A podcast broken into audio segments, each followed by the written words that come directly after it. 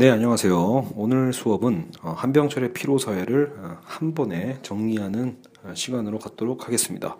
제가 이제 재작년에 피로사회 강의를 했었는데, 피로사회가 얇은 책인데도 불구하고 아마 한 다섯 강 정도로 나눠서 수업을 굉장히 자세하게 진행했던 기억이 납니다. 하여튼 뭐 상세한 어떤 측면에서는 여전히 이제 그 강의를 참고하시면 되겠지만 어, 역으로 이제 한 번에 어, 짧게 만약에 정리한다라면 피로 사회를 어떻게 정리할 수 있는지 한번 저도 한번 정리하는 김에 한번 압축 수업을 한번 진행해 보도록 하겠습니다.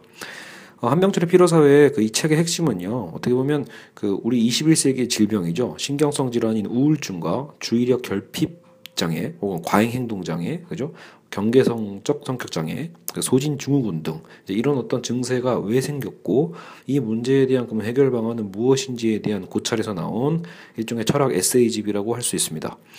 자 그래서 일단 어 신경성 폭력이라는 주제로 이제 이 피로 사회의 책이 시작이 되는데요. 어 여러분 이제 시대를 이제 이 저자인 어, 한병철 교수는 이제 근대와 후기 근대라는 개념으로 이 시대를 구분하고 있습니다. 그래서 이 근대와 후기 근대의 어 시대적인 어떤 전환을 여러분이 중점으로 들으시면서 파악해 보시면 됩니다. 일단 이 근대 시대, 이전 시대겠죠 결국은요. 지금 이 지금이 후기 근대라면 지금 그 이전 시대였던 근대 사회는 말 그대로 이 박테리아의 시대였다고 얘기하고 있습니다. 그러니까 무슨 말이냐면 어, 면역학적 시대라는 거죠. 근데는 우리 면역학적으로 이분법적인 시대였다라는 거예요. 그래서 안과 박, 친구와 적, 나와 남 이런 식으로 경계가 그어진 시대다라는 거죠. 이분화된 어떤 그 근대적 시대에서 결국은 가장 중요한 건 면역학적이라는 게 뭐예요? 뭔가 이제 방어하는 거잖아요. 면역이라는 게. 그러니까 공격과 방어가 어쨌든 그 어떤 이분법적 시대의 가장 기본적인 틀이었다라는 거죠. 낯선 것은 무조건 막아야겠다는 어떤 강박, 이질적이라는 이유만으로 뭔가 제거의 대상으로 생각했던 그런 배타성이 그 당시의 어떤 흐름이었다라고 보고 있습니다. 하지만 오늘날 후기 근대 사회는요 이런 이질성이라는 단어는 더 이상 면역 반응을 일으키지 않는다라고 이제 한병철 교수는 분석을 합니다. 즉 이제는 이질성이 아니라 차이라는 단어로 대체되었다라고 보는 거죠. 아마 들레즈의 차이 개념을 아시는 분들은 아, 느낌이 팍 오실 거예요. 어쨌든 이제 차이와 다양성의 어떤 시대로 넘어왔기 때문에 이질성이 이제는 굉장히 뭔가 배타적인 어떤 느낌으로 다가오지 않는다라는 거죠. 어, 그래서 이제는 우리가 어떤 이 타자라는 것은 예전에 이제 면역학적 시대에는 이 타자를 우리가 배제하고 공격하는 거였더라면 이제는 이 타자성은 공격성을 잃고 오히려 상투적인 어떤 소비주의로 낯선 것은 이국적이다라는 어떤 개념으로 변모해서 오히려 이제 여행을 즐기는 관광객들의 향유 대상으로 전환되는 시대라는 거예요. 그러니까 이제 시대가 변화가 된 거죠. 자 결국은 이런 이질성의 면역학적 특성을 이제 에, 이 시대로 이제 그 넘어가고 이제 이질성의 어떤 면역학적 특성의 시대가 지나가고요. 이제는 오히려 어, 새로운 시대가 왔다라는 것을 이제 제시하면서 이제 이 책이 시작이 되고 있습니다. 어떻게 보면 그래서 이제 이민자들도요. 사실은 이게 이게 한국적 분석에 맞는지에 대해서는 이제 여러 가지 이제 또 따져볼 여유 이제 필요가 있겠지만 어쨌든 우리는 어, 이걸 좀 벗어나서 네, 그러니까 오늘날 어, 어떤 이민자들 있잖아요. 그 이민자들도 어, 사실 이제 어떤 두려움의 대상이 아니라 이제는 그냥 불편한 짐 같은 어떤 존재에 불과하다라는 거죠. 그래서 이제 제가 아까 말씀드렸듯이 이게 한국적 사회는 이게 막 들어맞는지에 대해서는 조금 더 논의 여부가 있지만 어, 오늘 이제 제가 이 수업을 하는 핵심은 제가 여기서 왈가왈부하는 게 아니라 일단 책을 정리하는 측면에서 보는 거니까 한 교수님 입장으로 맞춰가지고 쭉 계속 어, 진행을 하도록 하겠습니다. 결국 이제 이런 이민자들은 이제 짐인 거예요, 그냥 불편 불편한 침, 두려움과 어떤 베타의 대상이 아니라요. 알겠죠? 공포의 대상도 아닌 거죠. 마치 이 컴퓨터 바이러스 또한 세계를 괴롭히는 문제이긴 하지만 이제는 어때요? 굉장히 이제 무서운 어떤 공포의 대상이 된 건 아니라는 거예요. 이제 컨트롤할 수 있는 대상에 불과하다. 이렇게 표현하고 있습니다. 결국은 이런 면역학적 패러다임, 기존의 면역학적 패러다임은 오늘날의 세계화 현상과 양립될 수가 없는 거죠. 어, 이미 세계는 탈경계, 탈규제의 흐름으로 어, 개방되어 가고 있고 그죠? 면역학적인 공간 개념은 어, 경계, 통로, 문턱, 울타리, 참호, 창, 어떤 장벽 등으로 어, 상징되고 있죠. 이와 같은 에, 보편적 교류와 교환을 막는 어, 언어적 패러다임을 갖고 있다는 것 자체가 현 시대의 어떤 세계와는 어울리지 않는다 라고 이렇게 분석을 하고 있습니다. 결국은 이제 긍정성의 시대로 넘어가고 있다라고 얘기하는 거죠. 세계화도 결국은 어때요? 이제 세계화라는 말 자체가 배제가 아니라 뭔가 섞이는 거잖아요. 결국은 면역학은 부정성의 변증법이라면 오늘날은 긍정성의 변증법이다라고 해서 이제 다르게 어떤 분석을 하고 있습니다. 어, 그래서 어, 우리가 보통 예방 접종을 생각해 보시면 예방 접종의 핵심이 뭐예요? 어, 어떤 타자의 어떤 파, 의도적으로 타자의 파편을 자아 속에 딱 받아들여서 나중에 이제 이, 이 부정의 부정을 통해서 이 치명적 위험을 방어하는 게 면역성을 일으킨다라고 표현하는 거잖아요. 근데 이런 것들이 이제 21세기는 변하는 거예요. 긍정성의 변증법, 즉 긍정의 과잉이 오히려 어떤 문제의 원인이 되는 겁니다. 그러니까 이전 시대 때는 어떤 이런 베타성에서 문제가 생기고 있다면 오늘날은 이 긍정의 과잉 속에서 문제가 생겨요. 그래서 폭력이라는 것도 결국은 부정 부정성에서 폭력이 나오는 게 아니라 긍정성에서도 폭력이 나올 수 있다라고 새롭게 분석을 합니다. 모든 시스템은 결국은 오늘날은 과잉이라는 거예요. 과잉 생산, 과잉 가동, 어떤 과, 과잉 커뮤니케이션 이런 사태들이 결국은 또 다른 어떤 폭력을 만들어내는 시대다. 그죠? 그래서 어떤 바이러스적인 어떤 이전 시대의 어떤 방식과는 달라진 거죠. 되겠죠? 그래서 결국은 과다에 따른 어떤 소진, 피로, 질식이 바로 그러한 증세가 나타납니다. 그래서 예, 긍정성의 어떤 폭력들은 적대적 상황에서 나타나는 게 아닌 거예요. 오히려 오히려 관용적이고 평화로운 어떤 사회에서 내밀하게 확산되는 거, 바이러스성 폭력처럼 눈에 띄지 않는 것이죠. 예, 이러한 폭력의 전제를 적과 동지, 내부와 외부 이런 이분법으로 이제 나누어서는 이제 안 된다라는 겁니다. 시대가 변한 거죠. 세계에 긍정하는 새로운 폭력을 나왔는데 결국은 어, 긍정성의 폭력은 이 박탈이 아니라 포화되는 거고요. 배제가 아니라 고갈의 원리로서 폭력을 자행한다 라고 얘기를 하고 있습니다.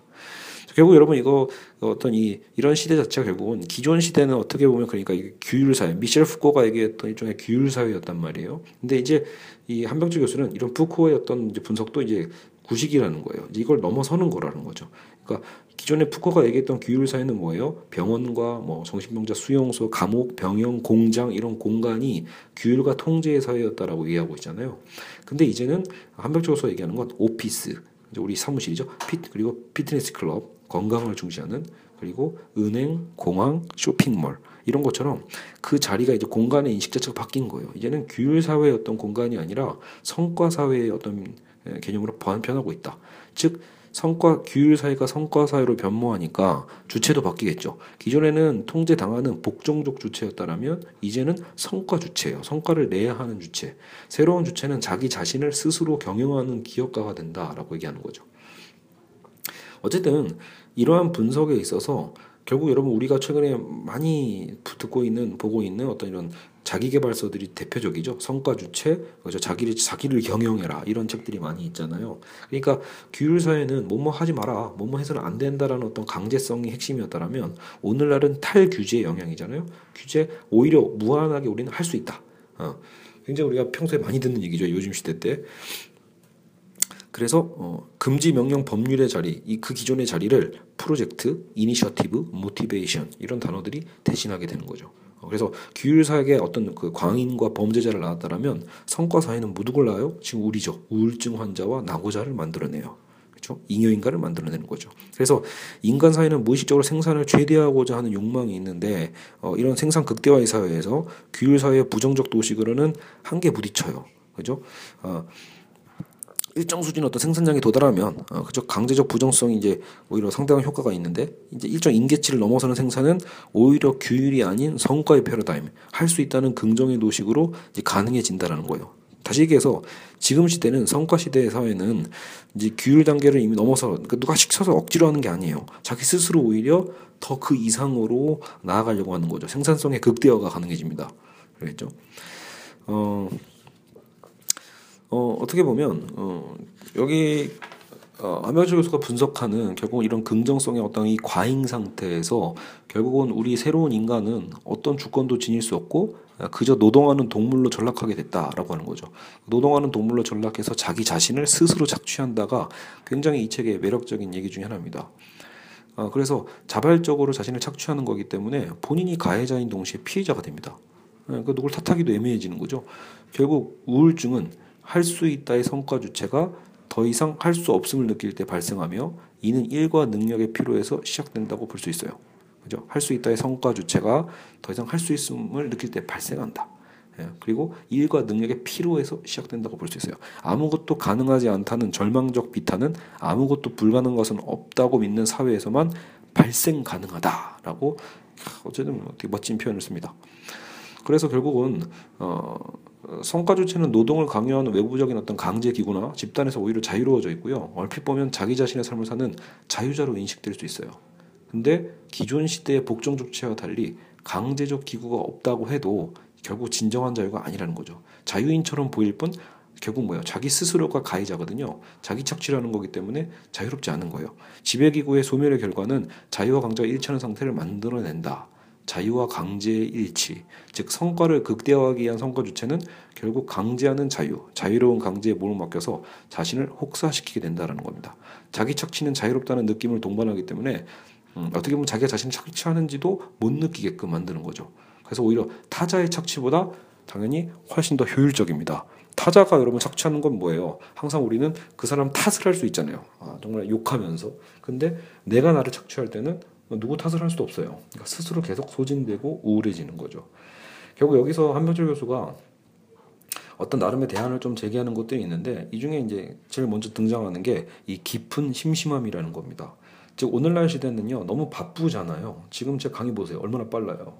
쫓기듯이 예, 뭐 시간은 한정되어 있고 장소도 부족하고 이런 상황에서 쫓기듯이 막 계속 하듯이 너무 이제 바쁜 시대죠. 그리고 지금 시대의 가장 큰 특징 중에 하나가 뭐예요? 멀티태스킹이잖아요. 근데 한병철 교수는 이런 멀티태스킹에 대해서 굉장히 비판적으로 보고 있어요. 그러니까 디지털 사회가 만들어내고 있는 어떤 여러 여러 가지 요소를 비판을 하는데 그 중에 하나가 이 멀티태스킹입니다. 저는 저 역시도 이 멀티태스킹에 대해서 되게 어떤 자신감이 있었던 있었는데 어찌 보면 여기서 그 얘기하는 거예요. 여러 가지를 한다라는 건 아무것도 안 한다와 다를 바가 없다라고 보는 거예요. 예. 그러니까 여기서 이런 표현이 나오죠. 후기 근대 정보 사회를 살아가는 인간에게만 해당되는 게 아니라 어, 오히려 원시 사회에서 더 발달된 능력이 멀티태스킹이라는 거예요. 그러니까 이는 것 퇴화가 된다. 먹이를 도, 먹는 동물은 먹는 것에만 신경 쓸 수 없고 주변도 경계해야 되고 짝짓기 상대도 모색해야 하고 새끼도 보호해야 돼요. 한 번에 여러 가지 업무를 동시 수행하는 게 멀티태스킹이잖아요. 그러니까 그게 결국은 원시 사회의 어떤 시스템과 비슷하다라고 보는 거예요. 그러니까 이, 그 얘기는 결국 뭐야? 생존을 위해서 되게 불안한 거죠. 너무 생존해서 불안하고 힘들긴, 그러니까 안 할 수밖에 없는 게 멀티태스킹인 게 원시 시대의 멀티태스킹이잖아요. 그러니까 역설적으로 사색에 잠길 수가 없는 거예요. 깊은 사색, 깊은 심심함에 잠길 수가 없는 게 바로 오늘날의 후기 근대 사회의 특성이라는 거죠. 우리는 우리 스스로가 이제는 그런 어떤 생존에 대한 불안에서 벗어났음에도 불구하고 스스로를 또 멀티태스킹을 하도록 만들어 놓은 거죠. 기술을 통해서요. 그래서 다양한 과학과 빠른 일처리만을 요구하는 현대 사회는 결국 산만함이라는 거예요. 산만함 그 자체다. 그러니까 뭐 하나 정확히 하는 게 없다라는 거죠. 그 창조적 과정에서 가장 중요한 의미를 지닌 게 이런 깊은 심심함에서 나오는 건데 결국은 그런 걸 못 만들어낸다라는 거예요. 그래서 단순하게 그냥 분주할 뿐이다. 분주하고 산만하고 새로운 것도 창출하지 못하는 굉장히 이제 비판적으로 얘기하고 있습니다. 그래서 귀 기울여 듣는 재능도 없어지는 거죠. 내가 바쁘니까 누구 얘기를 듣겠어요. 그죠? 듣지 않으니까 공동체도 와해가 되죠. 그죠? 타자와의 연대도 될 수가 없다라는 거죠. 사색을 통해서만 우리는 어떻게 보면 타자와 연대할 수 있을 수 있다라고 보는 거죠. 그래서 어, 어, 어쨌든 여기서 이 사색적 삶에 대한 기쁨 심심함이란 건 다시 표현하면 사색이잖아요. 사색적인 삶을 살아야 된다라고 한병철 교수는 대안으로 제기하는 거예요. 떠다니는 거, 눈에 잘 띄지 않는 거, 금세 사라져 버리는 것이야말로 깊은 사색을 통해서만이 인지될 수 있는 비밀이라는 거예요. 그렇죠? 너무 바쁘고 멀티태스킹 통해서는 이런 것들을 잡아낼 수가 없다라는 거죠. 진정한 어떤 사물 안에서의 어떤 세계들, 자기의 성찰이 불가능하다라고 합니다. 그런 의미에서 한나 아렌트도 어, 까고 있어요. 한나 아렌트가 실제로 주장했던 거는 오히려 이 활동적인 삶이었거든요. 어.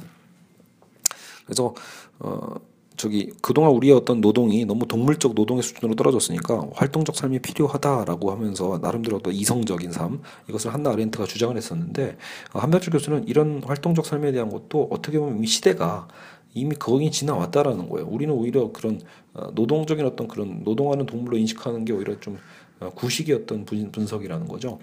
어, 오히려 후기 근대 인간은 자기 개성이나 자아를 결코 포기하지 않는 성과 주체라는 거니까 오히려 이제 예전 같은 노예적인 노동이 아니에요. 오히려 지나칠 정도로 자아는 팽배해져 있는 상황이고 어, 동물과 같은 수동성과 역시 거리가 멀다. 그래서 그렇기 때문에 아렌트의 분석은 좀 엇나갔다라고 보는 거죠. 그래서 어, 어떻게 보면 음, 저기 근대성의 어떤 과정 쪽에서 지속과 불변을 약속할 만한 믿음 체계가 사라짐으로써 인간은 초조와 불안을 느끼게 되고요. 그죠? 어, 차라리 그뭐 아르헨트 견해처럼 우리가 정말 동물과 같은 존재라면 차라리 동물처럼 우린 느긋함의 여유라도 누릴 텐데 지금은 그런 시대가 아닌 거예요. 불안 그 자체죠. 그죠? 종교의 권위도 없어요, 사실은요. 죽음에 대한 공포를 덜어주는 게 종교인데 지금은 종교의 권위도 사라진 시대죠. 그래서 세계는 삶의 의미를 부여해주는 서사, 어떤 이야기들을 잃어버린 거예요. 그리고 그냥 허무하죠, 여러분. 그러니까 이게 현대주의의 가장 큰 어떤 부정성인 것 같아요. 그러니까 어떤 무게감이 사라져 버리니까 이야기도 없고 종교의 권위도 없으니까 그냥 이 순간에 허무만 존재하죠. 인간은 허무한 세계와 자신의 삶 앞에서 벌거벗은 생명체로 전락하고 아간벤이 떠오르네요. 벌거벗은 노동과 조우하는 셈이다. 어디에 의지할 곳 없는 인간은 이제 남아있는 벌거벗은 생명이라도 건강하게 유지하기 위해 건강 관리에 강박적으로 매달리게 되는 시대를 열어놓는다. 이거 너무 잘 들어맞는 분석이죠. 이제 그 어떤 이 피트니스 선택 같은 어, 발음이 안 되네요. 어쨌든 우리가 운동하려고 지금 막 몸짱 만들려고 별짓 다 하잖아요. 그러니까 그게 일종의 또 다른 어떤 위안과 자기 위로 같은 거죠. 건강하게 유지하려고 생명이라도 극단적인 과잉 활동, 노동과 생산의 히스테리는 이와 같은 극단적인 허무한 삶을 만들어냅니다. 알겠죠? 자 어쨌든 그래서 어, 또 다른 어떤 이제 진단으로서 결국은 한병철 교수가 제시하는 것 중에 또 하나는요. 지금 우리가 이제 사색적 삶에 대한 얘기를 했잖아요. 그러니까 중요한 건 어떻게 보면 중단하는 본능인 거예요. 자꾸 어떤 자극에 즉시 반응하지고 속도를 늦추고 어 자꾸 그러니까 즉시 반응하지 말고 속도를 늦추고 중단하는 본능을 발휘하는 법을 배워야 된다라고 보는 거예요. 그렇죠? 외부의 어떤 자극에 어떤 저항하면서 우리의 시선을 외부에 맡기는 게 아니라 우리가 주체적으로 조정하려고 아니다라고 얘기할 수 있어야 된다는 거죠. 여러분 이런 긍정 사회에서 여러분 스스로 무언가를 부정해 본 적도 별로 없죠. 아니오라고 얘기할 수 없, 죠 어, 자신의 욕망을 어, 함부로 표현하는 것도 마치 뭔가 억압되는 것 같고 그죠? 무조건 할 수 있다라는 개념 속에서 부정하지 못하니까 중단도 못하는 거거든요. 그래서 어, 니체를 인용하면서 중단하는 본능이 필요하다고 보는 거예요. 중단하는 본능이 있어야 기존의 어떤 잘못된 방향을 전환할 수 있거든요. 그렇죠? 전환은 중단 속에서 나옵니다. 그렇죠? 자, 그래서 어쨌든 우리는 어, 그런 어떤 어, 그리고 또 하나는 또 저는 이게 또 인상적이었는데 바로 분노하는 법이에요. 결국은 어, 분노와 짜증을 좀 구분하자라는 거죠. 어, 분노하는 법, 분노라는 건 현재에 대한 총체적인 의문을 제기하는 거예요. 넓은 시간적 지평을 열어놓고 어, 현재 속에서 중단, 아까 그 중단과 연결이 되죠. 현재의 어떤 문제를 중단시키면서 어, 어떤 분노를 통해서 방향을 또 전환하는 거예요. 그러니까 짜증은 뭐예요? 아무것도 중단하지 않고 변화시키지 않아요. 지금 상황에 그냥 적응하면서 신경질만 부리는 게 짜증이죠. 그래서 우리에게 필요한 건 어떻게 보면 제대로 분노할 수 있는 거 그리고 중단할 수 있는 바로 어떤 그런 좀 용기랄까요? 그런 부분이 필요할 수 있겠죠. 근데 현 시대는 전혀 그게 되고 있지 않습니다. 자, 그래서 세계가 전반적으로 긍정화되는 추세 속에서 개인과 사회도 모두 자폐적 성과 기계로 변해가고 있다. 컴퓨터가 엄청난 데이터를 소화하는 건 단 하나의 부정성, 즉 이질성이 포함되지 않는 오직 긍정성의 구조이기 때문에 가능하다라고 표현하는데 그만큼 우리도 그렇게 컴퓨터처럼 예, 긍정성이 어떤 것만 생기는 거죠. 부정성이 없이요. 그러니까 그래서 자폐적인 거예요. 어, 자, 자폐적인 거. 아무 어떤 부정성도 없으니까 예, 그냥 계속 엄청난 데이터만 소화하고 있는 거죠. 자, 그래서 어, 역시 힘에는 두 가지 힘이 있는데 결국은 하지 않을 수 있는 힘에 대한 중요성을 강조합니다. 하지 않을 수 있는 힘. 결국 어 결국 한병철 교수는 어 어떻게 보면 어 이렇게, 이렇게 하지 않을 수 있는 힘이라는 거 결국은 부정성이잖아요. 그러니까 어떤 긍정 과잉의 시대에 있어서 오히려 어떤 부정성에 대한 가능성, 부정성의 힘에 대해서 오히려 필요성을 얘기하는 거죠. 돌이켜 생각하는 그 힘에 대한 얘기들을 어, 주장하고 있는 겁니다. 자, 그럼 이제 피로사회 편이라는 그 챕터가 이제 또 피로사회라는 말로 또 따로 챕터가 나와 있는데요. 이제 어쨌든 이런 성과사회가 과잉 활동성의 요구를 통해서 어, 이제 도핑 사회로 발전해 간다라는 표현을 씁니다. 그러니까 도핑이 뭐예요? 어쨌든 성능 없는 성과를 가능케 하는 것을 이제 도핑 개념으로 지금 정의를 하고 있습니다. 보통 우리가 약물 테스트잖아 하라고 하잖아요. 그러니까 약물을 통해서라도 인간 전체가 어 성과 사회의 성과 주체로 생산성을 극대화시킬 수 있다면 이러한 사회적 발전 방향 경향에 제동 걸기가 힘들어질 거다라고 예측하고 있는 거죠. 자 어쨌든 음 그래서 결국은 성과 사회의 피로는 사람들을 개별화하고 고립화시킴으로써 고독을 가져다 준다라고 하는 거죠. 그러니까 여하튼 지금 시대에 어떻게, 어떻게 보면 그 운동 선수들도 결국은 자기의 실력 자체로서 승부하는 게 중요한데도 그 공정성을 벗어나는 게 결국 이 도핑이잖아요. 그러니까 결국은 어떤 성능 없는 성과로 더 도약하기 위해서 필요 이상의 어떤 것들에 이제 집착하게 되는 부분도 생기는 거죠. 여하튼 이걸 어, 한특이라는 학자는 이걸 분열적 피로라고 합니다. 결국 이런 성과사의 피로 현상을 분열적인 피로다. 어, 그러니까 둘은 벌써 끝없이 서로에게서 떨어져 나가고 있다. 어, 그리고 어, 뭐죠? 각자 자기에게 가장 고유한 필요 속으로 빠져들었다. 그것은 그러니까 우리의 필요가 아니었고 이쪽에는 나의 필요가 저쪽엔 너의 필요가 있는 꼴이었다. 뭐 이런 표현이 있는데요. 결국은 필요는 폭력이 되고 공동체 모두의 삶과 어떤 친밀함, 심지어 언어까지도 파괴해 버린다라고 보고 있습니다. 근데 여하튼 어, 어 뭐랄까 이 결국은 에, 저기 근본적인 어떤 이 피로라는 것. 그러니까 이제 한병주 교수는 우리가 이제 이 피로 사회라고 할 때 우리가 지금 얘기하고 있는 피로는 약간 이제 말 그대로 좀 부정적인 거잖아요. 그러니까 어, 우리에게 문제를 일으키는. 근데 어, 오히려 좀 다른 의미 어떤 피로를 또 제시를 합니다. 바로 여기서 이제 근본적인 피로라는 표현을 쓰는데요. 오히려 이제 이 분열적 피로와 달리 근본적인 피로는 우리에게 영감을 불어넣어주고 정신을 탄생시킵니다. 여기서 얘가 되게 독특해요. 성령을 맞이하는 오순절 다락방의 예수의 제자들의 그 피로가 바로 그 얘다. 이런 표현을 쓰는 거죠.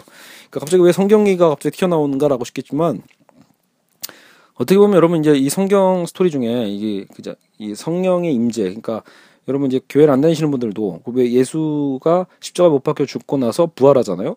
근데 부활한 다음에 근데 다시 결국은 이제 제자들과 어느 정도 있다가 하늘로 이제 올라간단 말이에요. 그러면 예수님이 떠나고 난 자리에 제자들이 앞으로 어떻게 해야겠어요? 불안하죠. 예, 자신을 자신들을 끌어줄 이제 지도자가 없으니까. 예, 그래서 이제 어떻게 보면 이제 인간 그 모두에게 내려오는 게 바로 이 성령이라고 하거든요. 근데 이 성령의 강림에 대한 얘기가 이제 바로 이제 이 오순절 다락방에 대한 스토리입니다. 그러니까 오순절 다락방에 예수의 제자들이 그 성령을 맞이하기 위해서 아마 뭐 밤새 기도하고 했을 거란 말이에요. 그러니까 그때 얼마나 피로했겠어요. 하지만 그 피로는 뭐예요? 분열적 피로와는 다르다라는 거예요. 그래서 피로의 영감은 무엇을 할 수 있는지에 대한 과잉 활동성보다는 무엇을 내버려 두어도 괜찮은지에 대해 더 많은 것을 알려준다라는 거예요. 그러니까 진짜 진정한 피로라는 건 과잉 활동에 의한 게 아니라 오히려 아 무엇을 내버려도 괜찮은가 여기에 대한 걸 알려준다는 거죠. 아, 이 피로는 특별히 태평함, 즉 무의의 능력을 허락해주는 길이 된다. 그죠? 결국은 이가 다 연결이 돼요. 이 근본적 피로라는 건 우리가 아까 얘기했던 어떤 깊은 심심함과도 연관성이 있을 수 있죠. 그러니까 이 피로 후에 우리는 오히려 어떤 태평함을 누릴 수 있고, 그렇죠. 어떤 눈 밝은 피로이기도 하다 이런 식으로 이제 묘사를 합니다. 그렇다면 이제 이러한 피로는 어디서 오는가라고 했을 때 이제 이 한특이라는 학자를 이제 인용해서 이제 기본 결국 놀이하는 손을 어, 제시하고 있습니다. 그러니까 노동만 하는 손이 아니라 자신을 그러니까 착취하는 손이겠죠. 이 노동이라는 거 어떻게 보면 여기선 동시에 놀이하는 유의하는 손의 어떤 가능성 속에서 근본적인 피로를 에, 파생시키고 있습니다. 여러분 생각해보면 우리가 어릴 때 사실 요즘은 여러분 제가 알기로는 긍정적 현상인 것도 같은데요.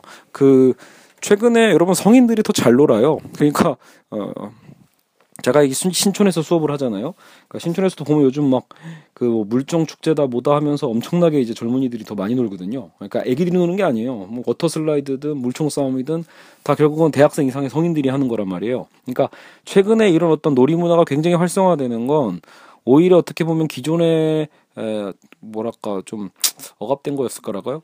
어쨌든 그런 사회적 현상에 대한 저항이 아닐까 싶기도 해요. 근데 여하튼 여러분 어린아이들이 놀 때 어떻게, 어떻게 놀아요? 그러니까 결국은 굉장히 순수하게 노는 거죠. 그러니까 말 그대로 모든 걸 맡기고 그래서 어, 탐욕도 없고요. 어, 손에 움켜진 것도 없고 뭔가를 주려고 하는 게 아니고 소유하려고 하는 게 아니죠. 그저 순수한 놀이 속에서 노곤해지는 그 피로. 어, 이게 되게 중요하다고 보는 거예요.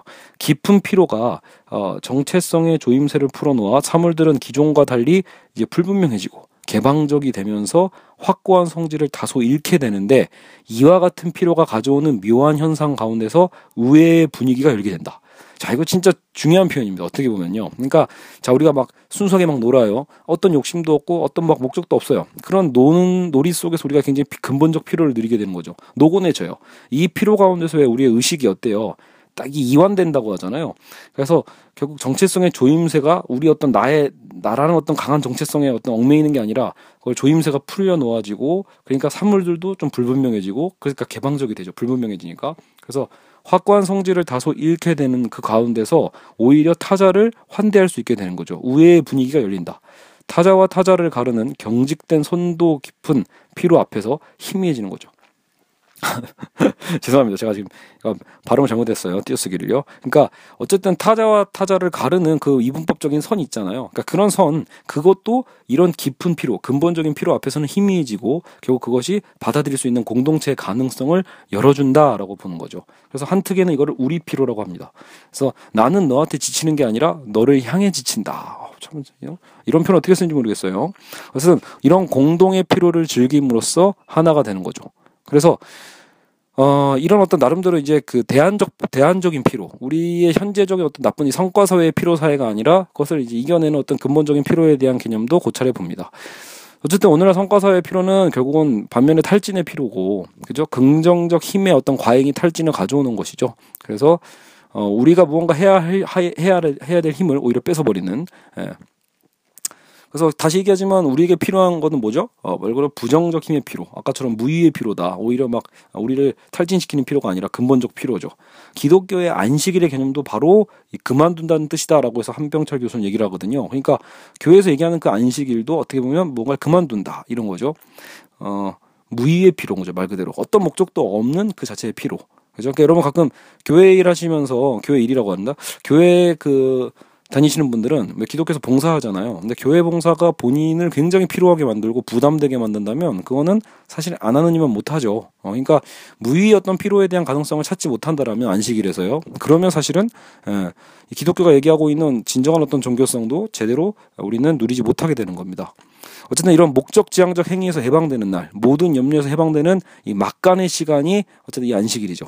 이는 곧 무의의 날이고 쓸모없는 것에 쓸모가 생겨나는 날이다. 쓸모없는 것에 쓸모가 생겨나는 날. 이것도 안식일. 그날이 바로 피로의 날이다. 이 막간의 시간은 일이 없는 시간이며 놀이의 시간으로서 근본적인 피로의 날이다. 그러니까 안식일은 왜 또 필요하냐면 말 그대로 근본적으로 쉬는 거니까요. 쉬면서 오히려 많이 놀잖아요. 그 가운데서 나오는 긍정적인 피로가 나오는 거죠. 그래서 피로함은 태평함을 주고 막간의 시간이 열려 무차별한 우애 가능성이 열리면서 평화가 깃든다. 이러면서 어떻게 보면 이 피로사의 파트가 끝이 나거든요. 그리고 이 피로사회 이 짧은 책 안에 또 하나의 챕터가 있는데 이제 그게 우울 사회예요. 그러면 이제 우울 사회에 대한 분석은 뭐냐라고 할 때 기존에 왜 이 우리의 이 성과 주체의 심리 상태는 원래 그 규율 사회의 심리 상태와 구분을 해볼 필요가 있다고 보는 거예요. 그래서 아까 우리가 그 근대 사회가 규율 사회고 이제 후기 근대가 오늘날의 이 성과 주체 사회잖아요. 성과 주체 어떤 그죠? 피로 사회인데 그러면 그 규율 사회의 심리 상태는 뭐였냐면 이제 프로이트가 대표적이에요. 어떤 금지와 명령의 부정성을 토대로 조직된 억압적 사회가 바로 이제 프로이트의 어떤 정신 분석의 골조거든요. 근데 이제 오늘날 성과 사회는 정반대인 거예요. 이런 억압된 규율 사회가 아니라 오히려 그러니까 복종적 주체가 아니라는 거죠. 그러니까 아까 그 이전 그 파체, 챕터에서는 그 어떻게 보면 미셸 푸코의 규율 사회를 얘기했었는데 이제 이 우울 사회 편에서는 이제 프로이트의 정신 분석에 대한 구조를 얘기해 주고 있는 거예요. 어쨌든 그래서 프로이트의 복종적 주체가 아니고 성과 주체는 결국은 무언가를 부인할 일이 없다라는 거죠. 어, 긍정의 주체니까. 그래서 복종적 주체는 전혀 다른 지점에 서 있는 거죠. 어떻게 보면 이 프로이트적 자아는 결국 칸트적인 칸트의 복종적 자와도 공통성이 있다라고 보고 있습니다. 뭐 사실 칸트의 윤리를 좀 공부하신 분은 알겠지만 어쨌든 칸트의 도덕적 주체라는 것도 어 어쨌든 도덕적 주체가 그 피고이면서도 동시에 재판관이잖아요. 그러니까 어 프로이트의 자아처럼 어떻게 보면 분열된 자 아니냐. 그러니까 칸트도 왜 자유율이니까요. 내가 나와 한 약속에 대한 것을 지켜야만 하는 거. 그죠? 그러니까 내가 재판관이면서 내가 그것을 지켜야 되는 피고기도 해요. 그래서 결국 분열적자의 개념에서 프로이트의 분열적 분열성과 같지 않냐라고 에, 분석을 하고 있습니다. 그래서 칸트 윤리에서 이러한 강제적 행위 밖에는 물론 신이라는 공명정대한 보상 체계가 전제되어 있다는 점에서 좀 다르지만 여하튼 그니까 어쨌든 이런 신의 보상이 기대되기 때문에 현실의 고통을 감내하면서 양심의 법을 따라 사는 게 어떤 칸트적인 윤리죠. 하지만 후기 근대 성과 주체는 이러한 의무적인 일에 얽매이지 않아요. 그러니까 뭔가 우리가 해야만 하는 의무가 아닌 거죠. 복종, 법, 의무 이행이 아닌 자유, 쾌락, 선호가 그의 주된 일입니다. 타자의 명이 아닌 자신의 선으로 행하며 자기 자신에게 기울이는 거예요. 타자에게 기울이, 귀를 기울이지 않습니다. 자기가 자기 자신을 경영한다라고 보죠. 그래서 이러한 타자로부터의 해방은 이, 이게 좋은 말이 아닌 거예요. 그러니까요. 타자로부터 해방은 결국 자유가 아니라 또 다른 예속을 가져와요. 타자로부터의 자유는 나르시시즘적 자기 관계로 전도되어 자기 자신을 착취하는 성과사회 심리적 장애를 가져온다. 여기서 제일 중요한 건 나르시시즘이에요. 그러니까요. 어, 결국 자기 행위에 대한 보상의 의기를 또 가져다 주는 셈이죠. 원래 칸트는요 최소한 어떤 신이 보상을 확신했기 때문에 행위의 어떤 시작과 끝이 가능했는데 성과 주체에게는 보상 체계가 없어요. 그러니까 점점 더 많은 성과를 올려야 한다는 어떤 이 끝없는 감각, 끝없는 강박, 강박관념에 계속 빠져 있는 거예요. 예, 어떤 일의 끝이 없기 때문에 무한하게 일을 계속해야 되는 예, 무한성의 어떤 모순 같은 게 나오는 거죠. 그래서 와, 어, 이제는 완결될 일의 결과로서 최종이란 불가능해지고 열려 있는 방향으로 끊임없이 일을 해야 되는 상황에 직면해요. 그래서 이렇게 우리가 힘들어지고 어, 계속해서 이렇게 어, 끝없이 일해야 되는 그런 근거 중에 하나가 바로 이 나르시즘적 특성이다. 보통 우리가 나르시즘이라고도 표현하는데 자아와 타자와의 구별을 소멸시킴으로써 자아가 결코 다른 것과 마주하지 못하게 돼요.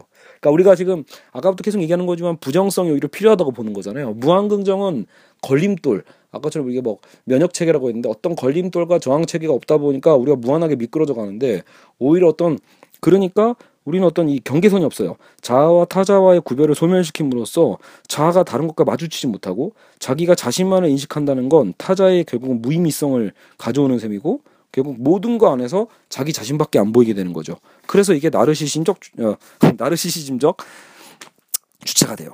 그래서 여기서 나르시시즘이 보통 우리는 자기애라고 표현할 때가 있는데 여기서는 엄밀하게 좀 분리를 하고 있어요. 자기애와 어, 이 나르시즘은 다르다라는 거죠. 뭐가 다르냐? 자기애라는 건 차라리 타자와의 대립하는 가운데서 나를 정립하는 건 자기애라고 지금 표현합니다. 타자의 존재는 분명하다는 전제에서 경계선을 만들어 가는 것이 에, 어, 어쨌든 자기애라면 나르시즘은 뭐예요? 타자 자체가 나와 어, 타자 자체와 나와의 어떤 경계가 사라지면서 자기 자신만이 남는 거예요. 오직 나 혼자. 그죠? 비교할 대상도 없어요. 타자 관계의 소멸은 결국 자기 자신의 혼란을 가져오게 된다는 거죠. 알겠죠? 그래서 결국은 주체는 하나의 형태, 안정성, 확고한 성격을 갖출 수가 없죠. 뭐 비교 비교 대상도 없으니까. 그래서 성과 주체는 결코 어떤 목표를 달성했다는 느낌, 그러니까 이런 완료의 느낌이 없어요. 느낌 자체를 경험하지 못하고 끊임없이 불안한 거예요. 그래서 노동의 과정을 반복한다.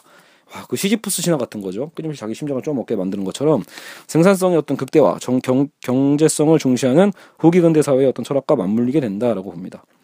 그래서 어, 프로이트를 다시 들여오는데 원래 프로이트가 얘기했던 성격이라는 건 부정성 현상이다. 즉 근대 히스테리 주체들은 이드와 초자와의 관계 속에서 분명한 자기 형태의 성격을 갖게 돼요. 그 사이에 끼어 있는 그 그죠? 자아라는 건 어떻게 보면 이드와 초자와의 관계 안에서 자기 성격을 가져가는 거죠. 그러나 후기 근대는 지금 우리 사회는 유형의 히스테리 환자보다는 무형의 우울증 환자가 넘쳐나는 거예요. 그러니까요. 경계가 없으니까 우울증 환자는 성격 없는 인간이다라고 지금 표현합니다. 이 부분도 되게 인상적인데 그러니까 후기 근대 자 자체가 성격이 없다라고 이렇게 선언을 합니다. 결국은 무형적인 성격, 그러니까 형태가 없는 성격이죠. 이게 오늘날 페이스북을 비, 이제 비유하고 있어요. 페이스북에 수많은 여러분 친구 요청 있잖아요. 페이스북에 수많은 친구들이 사실은 성격이 서로 없기 때문에 가능한 관계라는 거예요. 여기서 좀 우리가 반성이 오죠. 우리가 되게 많은 사람들 친구 맺잖아요. 근데 결국 그 얘기는 그만큼 내가 개성이 없다라는 거기도 한 거죠. 뭔가 친구라는 게 여러분 결코 쉽게 되는 게 아니거든요. 그러니까 페이스북에서 말하는 친구라는 건 사실은 뭐예요? 그냥 보편적인 어떤 그냥 경계선이 없는 관계들이죠. 그래서 무성격, 무형태 신호라고 그래서 칼 슈미트를 또 인용하네요. 칼 슈미트. 음. 그러니까 여기 진정한 친구가 단 한 명이 아니라는 건 성격이 없는 거다. 형태가 없는 거에 어떤 그런 신호다라고 칼슈미트는 냉정하게 얘기했다고 하네요. 그래서 성과만을 강요하는 오늘날 사회에서는 무형적 성격, 유연적 성격, 유연적인 성격이야말로 이런 기계적 관계를 통한 경제적 효율성을 가능케 하기 때문에 필연적으로 그게 요구되는 거예요. 그러니까 오늘날 필요로 하는 인재상이 어떻게 보면 결국 무성격을 필요로 하는 거죠. 누구와의 관계도 다 잘 맺을 수 있는 사람. 그죠? 근데 이게 과연 우리 사회에서는 이거 항상 장점이라고 기워왔는데 한병철 교수는 이걸 오히려 지금 부정적으로 보는 겁니다. 자기 성격이 없으니까. 그죠? 그래서 오늘날의 우울증, 소진증후군, 주의력 결핍 과잉 행동 장애는 심적 억압이나 어떤 부인의 과정과는 전혀 무관하고 긍정성의 과잉으로서 아니라고 말할 수 없는 그 무능함에 있다라는 거예요. 해서는 안 되는 게 아니라 전부 할 수 있다라는 성과 사회의 표현 표에서 결국 우리는 어, 무너지는 거죠. 결국 우울증에는 타자가 전혀 타자가 전혀 개입되어 있지 않기 때문에 아까 그 나르시즘적 주제잖아요. 자기 스스로의 소진이 우울로 귀결되는 거예요. 그리고 자기 혼자 힘내다가 언젠가는 힘이 떨어질 거 아니에요. 즉 과도한 긴장과 과부하로 파괴성을 띠게 되는 과잉 과잉 자기 관계는 우울증의 원인이 돼요. 이러한 성과 주체는 아무리 지치고 힘들어도 자신에게서 걸어나와 바깥에 머물며 타자와 세계에 자신을 맡길 줄을 모른다. 원래 우리가 해야 될 건 뭐예요? 지치고 힘들면 나에게서 나와야 돼요. 타인에게 건, 기대해야 됩니다. 알겠죠? 세계 밖으로 나와야 되는데 자기 안에 세계만 있는 거죠. 자기 속으로 이를 악물고 버텨가다가 결국은 소진 증후군에 빠지는 거죠. 그죠? 끔찍하죠. 오늘날 미디어와 커뮤니케이션 이제 기술들이 결국은 이런 타자들을 향한 존재 가능성을 더욱더 자꾸 줄여내는 역할을 한다라고 표현합니다. 가상 공간, 사이버 스페이스죠. 실제적 타자와 타자의 저항성이 부족해지는 게 사이버 스페이스란 말이에요. 그래서 가상 공간에서의 자아는 현실감이 없고 자기 자신만의 세계로 빠져들게 돼요. 자폐적이죠. 또 다른 방법의 나르시스적 어떤 주체다. 원래 실제는 현실성을 통해서 우리의 일을 중단시키는 거 있어요. 그러니까 여러분 실제라는 건 무엇이 실제한다라는 건 현실성을 통해 우리 일을 중단시키고 그렇죠. 그리고 기댈 수 있는 받침대로서 그죠? 우리를 잡아주는 역할을 하는 거죠. 정화시켜주고. 근데 사이버 공간이라는 거, 사이버 스페이스는 아예 이 가능성을 배제시켜 버린다. 그렇죠? 음, 그 유대 관계가 결국 우리는 끊어지고 고립되는 삶을 살죠. 슬픔은 일종의 관계성을 전제한다. 그래서 어떻게 보면 슬픔이라는 건 자신이 사랑하는 대상에 대한 실제적 관계가 분명히 있을 때 슬플 슬프들 수 있다라는 거죠. 그죠? 그러니까 설령 우리는 그러니까 그를 잃어버려도 이미 그는 존재하는 관계성이라고 볼 수 있는 거예요. 그, 그 대상이 결국 어딘가 존재한다라는 인식을 갖고 있으니까 무언가를 잃어버렸을 때도 결국 우리는 슬픔을 느끼죠. 근데 우울증은 그러니까 슬픈 게 아니라는 거예요. 우울증은 그저 모든 관계와 관련 없이 한없이 자기 안으로 그냥 푹 가라앉는 거죠. 완전히 침체되는 가라앉는 현상이기에 구분할 필요가 있다. 이러한 후기 근대 자아는 대부분의 에너지를 자기에게 쏟아붓고 남은 에너지는 피상적으로 급격히 들어가는 일시적 관계 배분이에요. 그게 바로 SNS죠. 소셜 네트워크의 친구들, 가짜 친구들, 진정한 친구가 아닌 그저 상품처럼 전시된 자아에 거짓된 자아 감정을 불어 넣어주는 소비자에 불과하다. 이 아마 들으시는 많은 분들이 찔림이 있을 거예요. 뭐 저도 마찬가지고요. 자, 그래서 이제는 갈등의 시대도 아니다. 어떤 갈등이 있는 시대가 아니라는 거예요. 사회적 정치적 사건에 있어서 이념 분쟁, 계급 간 분쟁이 더 중요한 게 아니라 이제는 아, 자기의 문제죠. 음. 자본의 전일적 지배가 강력한 합의적 폭력을 발생시키고 있다. 자기관계의 긍정을 통한 경쟁적 성과 주체가 결국 이거 자본의 문제 연결되네요. 끝없이 자기 자신을 뛰어넘어야 한다는 강박 속에서 어떤 이 자유가 아닌 예속이라는 역설적 파국을 가져온다라는 거죠. 그죠? 아, 어쨌든 이제 자 이제 마무리입니다. 어, 결국은 어, 이, 이런 예전에 있었던 규율 사회에서 어떤 억압적인 초자는 존재하지 않지만 성과 사회의 어떤 우리가 추구하는 이상적자 있죠? 그런 이상자는 결국 되게 유혹적이에요. 그래서 어, 자기에게 스스로를 자꾸 스스로를 착 아까 자기 착취라고 했죠. 자기에게 자기를 내던짐으로써 자유라는 착각을 불러 일으키고 그렇죠? 이런 착각에 의해서 우리는 자신을 더 채찍질하지만 이상자에는 결코 맞닿을 수 없다는 것을 아는 만큼 현실과의 그 거리만큼 결국은 자학으로 가게 됩니다. 결국 이러한 자기 착취는 자유를 수행한다는 착각에 의해서 더 효율적으로 자본주의 시스템에 걸맞는 생산성을 계속 노예같이 창출해 주는 것뿐이에요. 그죠? 그 사이 자신은 자기를 착취하는 폭력의 주체가 되고요. 여기서 이제 니체가 등장을 합니다. 어, 그래서 니체는 이런 활동 과잉의 인간을 역겨했을 거다. 강한 영혼은 오히려 평정을 유지하는 거고 천천히 움직이는 거고 지나친 활발함에 대해 거부감을 품는 거다라고 얘기를 합니다. 어, 여기 이런 거 아예 통째로 인용한 게 거친 노동을 좋아하고 빠른 자, 새로운 자, 낯선 자에게 마음이 가는 모든 이들아 너희는 참을성이 부족하구나. 너희의 부지런함은 자기 자신을 망각하려는 의지이며 도피이다. 너희가 삶을 더 믿는다면 순간에 몸을 던지는 일이 줄어들 것이다. 하지만 너희는 내실이 부족해 기다리지도 못한다. 심지어 게으름을 부리지도 못하는구나. 게으르란 뜻이죠, 결국은요. 자라투스트라는 이렇게 말했다 해서 이걸 인용한 것 같습니다. 자, 어쨌든 결국 이제 성과사회가 가져온 자기 착취는 현대 성과 주체의 삶을 철저히 파괴하고 갉아먹음으로써 마지막 남은 육체의 건강에 모든 에너지를 결국 쏟게 만든다. 이게 아까 그 얘기했던 도핑 사회죠. 그러니까 남은 게 없어. 이제 남은 게 육체밖에 안 남은 거예요. 그래서 삶의 가치와 목적, 행위의 보상도 알 수 없는 이런 허무함 속에서 결국 우린 뭐예요? 육체에 대한 집착만 더욱 가능, 이제 강해지는 거죠. 남자들은 몸짱 만들려고 하고 여성들은 뭐야 수술해서라도 어쨌든 어, 그 몸매에 집착하게 되는 게 결과적으로 이런 허무함과 우울증에서 나타나는 또 다른 어떤 집착과 증세라고 보고 있습니다. 그래서 또 다른 집착의 사회로 넘어가고 있다. 신도 죽어버리고 가치도 사라져버린 소진된 사회에서 모든 가능한 수단을 동원해서라도 생명의 성능을 극대화시키려는 도핑 사회가 이제는 도래하고 있다. 라고 하면서 우울하게 이 책이 마무리가 됩니다. 어, 어떻게 보면 그래서 한병철 교수의 책을 보다 보면요. 오히려 기독교인인 저에게 되게 또 큰 도움이 되는 부분도 많습니다. 그러니까 의외로 그러니까 절대적 신의 어떤 종교성에 대한 가능성도 어, 발레적으로 얘기해주고 있는 셈이에요. 그러니까 지금 현대 사회는 너무나 여기서 말하는 후기 근대 사회죠. 그러니까 너무나 어, 과잉 긍정적이고 그러니까 또 너무 어, 결정되어 있는 게 없어요. 뭔가 부정적인 어떤 현상을 통해서 어, 자리를 잡아갔던 근대 사회와 달리 한없이 무한하게 펼쳐지는 이 가능성 속에서 오히려 길을 잃어버리고 자신의 방향성, 자기 자신도 이미 예, 잃게 되는 거죠. 그렇게 된다면 오히려 우리가 꼰대라고 생각할 수도 있는 어떤 근대적 사유의 어떤 절대성이나 그죠? 오히려 신의 어떤 임재나 종교성에 대한 부분들이 오히려 요구되는 것이 아닐까 그런 개념도 존재할 수 있고요. 어, 물론 지금 우리가 얘기하는 그 한국 기독교의 어떤 그 권력적 종교는 당연히 아니겠죠. 예, 그런 게 아니라 아까도 얘기했듯이 진정한 안식일, 예, 진정한 어떤 쉼, 진정한 피로 이런 것들이죠. 놀이하는 어떤 우리 어떤 이 순수함 이런 것들을 통해서 오히려 회복해 갈 필요가 있을 겁니다. 우리는 지금 너무나 어, 스스로를 자기 착취하는 어떤 이런 피로 사회와 우울 사회를 살아가고 있는 셈이죠. 그렇죠? 어쨌든 예, 오늘 이 수업의 어, 본래 목적인 어쨌든 피로 사회 한 방에 끝내기 어, 이 목적은 어, 잘 수행된 것 같습니다. 예, 40분 딱 걸렸네요. 어쨌든 예전에 5회에 걸쳐서 했던 그 자세한 수업을 한 해에 마무리했기 때문에 한번 이제 정리하는 느낌에서 기존에 들으셨던 분들도 이 수업이 좀 도움이 됐기를 바랍니다. 네, 그럼 다음에 다른 주제로 다시 돌아오겠습니다. 수고했습니다.